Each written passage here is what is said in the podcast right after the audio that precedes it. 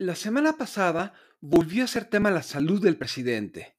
Más allá de la polémica y deseándole salud y larga vida, ¿cómo sería recordado López Obrador si muriese en su cargo? Nos puede servir el caso de uno de sus ídolos, Benito Juárez, como referencia.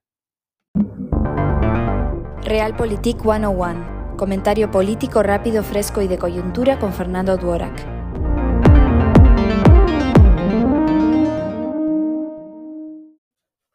A su muerte, Juárez era un tirano y había sido abandonado por quienes le apoyaron durante la Reforma y la Intervención.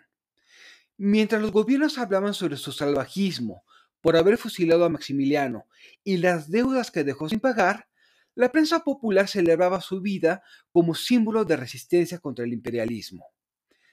El primer impulsor de su figura como prócer fue su principal enemigo en vida, Porfirio Díaz. Pocas décadas después, Hubo una polémica sobre su vida y obra.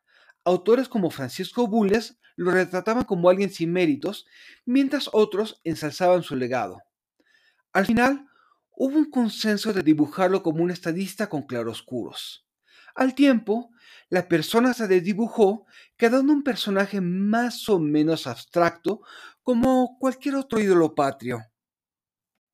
¿Sucedería lo mismo con López Obrador? Dada su popularidad, una muerte repentina lo convertiría en una figura trágica. Ante el vacío de un discurso opositor y entre las pugnas al interior de Morena por lo que se llega a entender como un verdadero obradorismo, terminará pasando la historia en los términos que siempre ha deseado. Quizás habrá nostálgicos por Peña Nieto, por Calderón o hasta por Fox, pero todavía hay quienes creen que el porfiriato era una época dorada y tenemos hasta monárquicos. Pero así son las sociedades. Hay de todo para todos. ¿Les gusta la idea? La alternativa es difícil y requiere mucha honestidad. Pensarnos como país más allá de la polarización. ¿Qué nos debería unir y hacia dónde deberíamos dirigirnos colectivamente con, sin o a pesar de una figura que será disruptiva durante las próximas décadas? Gústele a quien le guste. Comencemos a hablar de eso. Soy Fernando Duorak y esto es Realpolitik 101. Hasta la próxima. Sigue a Fernando Duorak en Twitter y en Facebook. Visita fernandoduorak.com para más información y análisis político.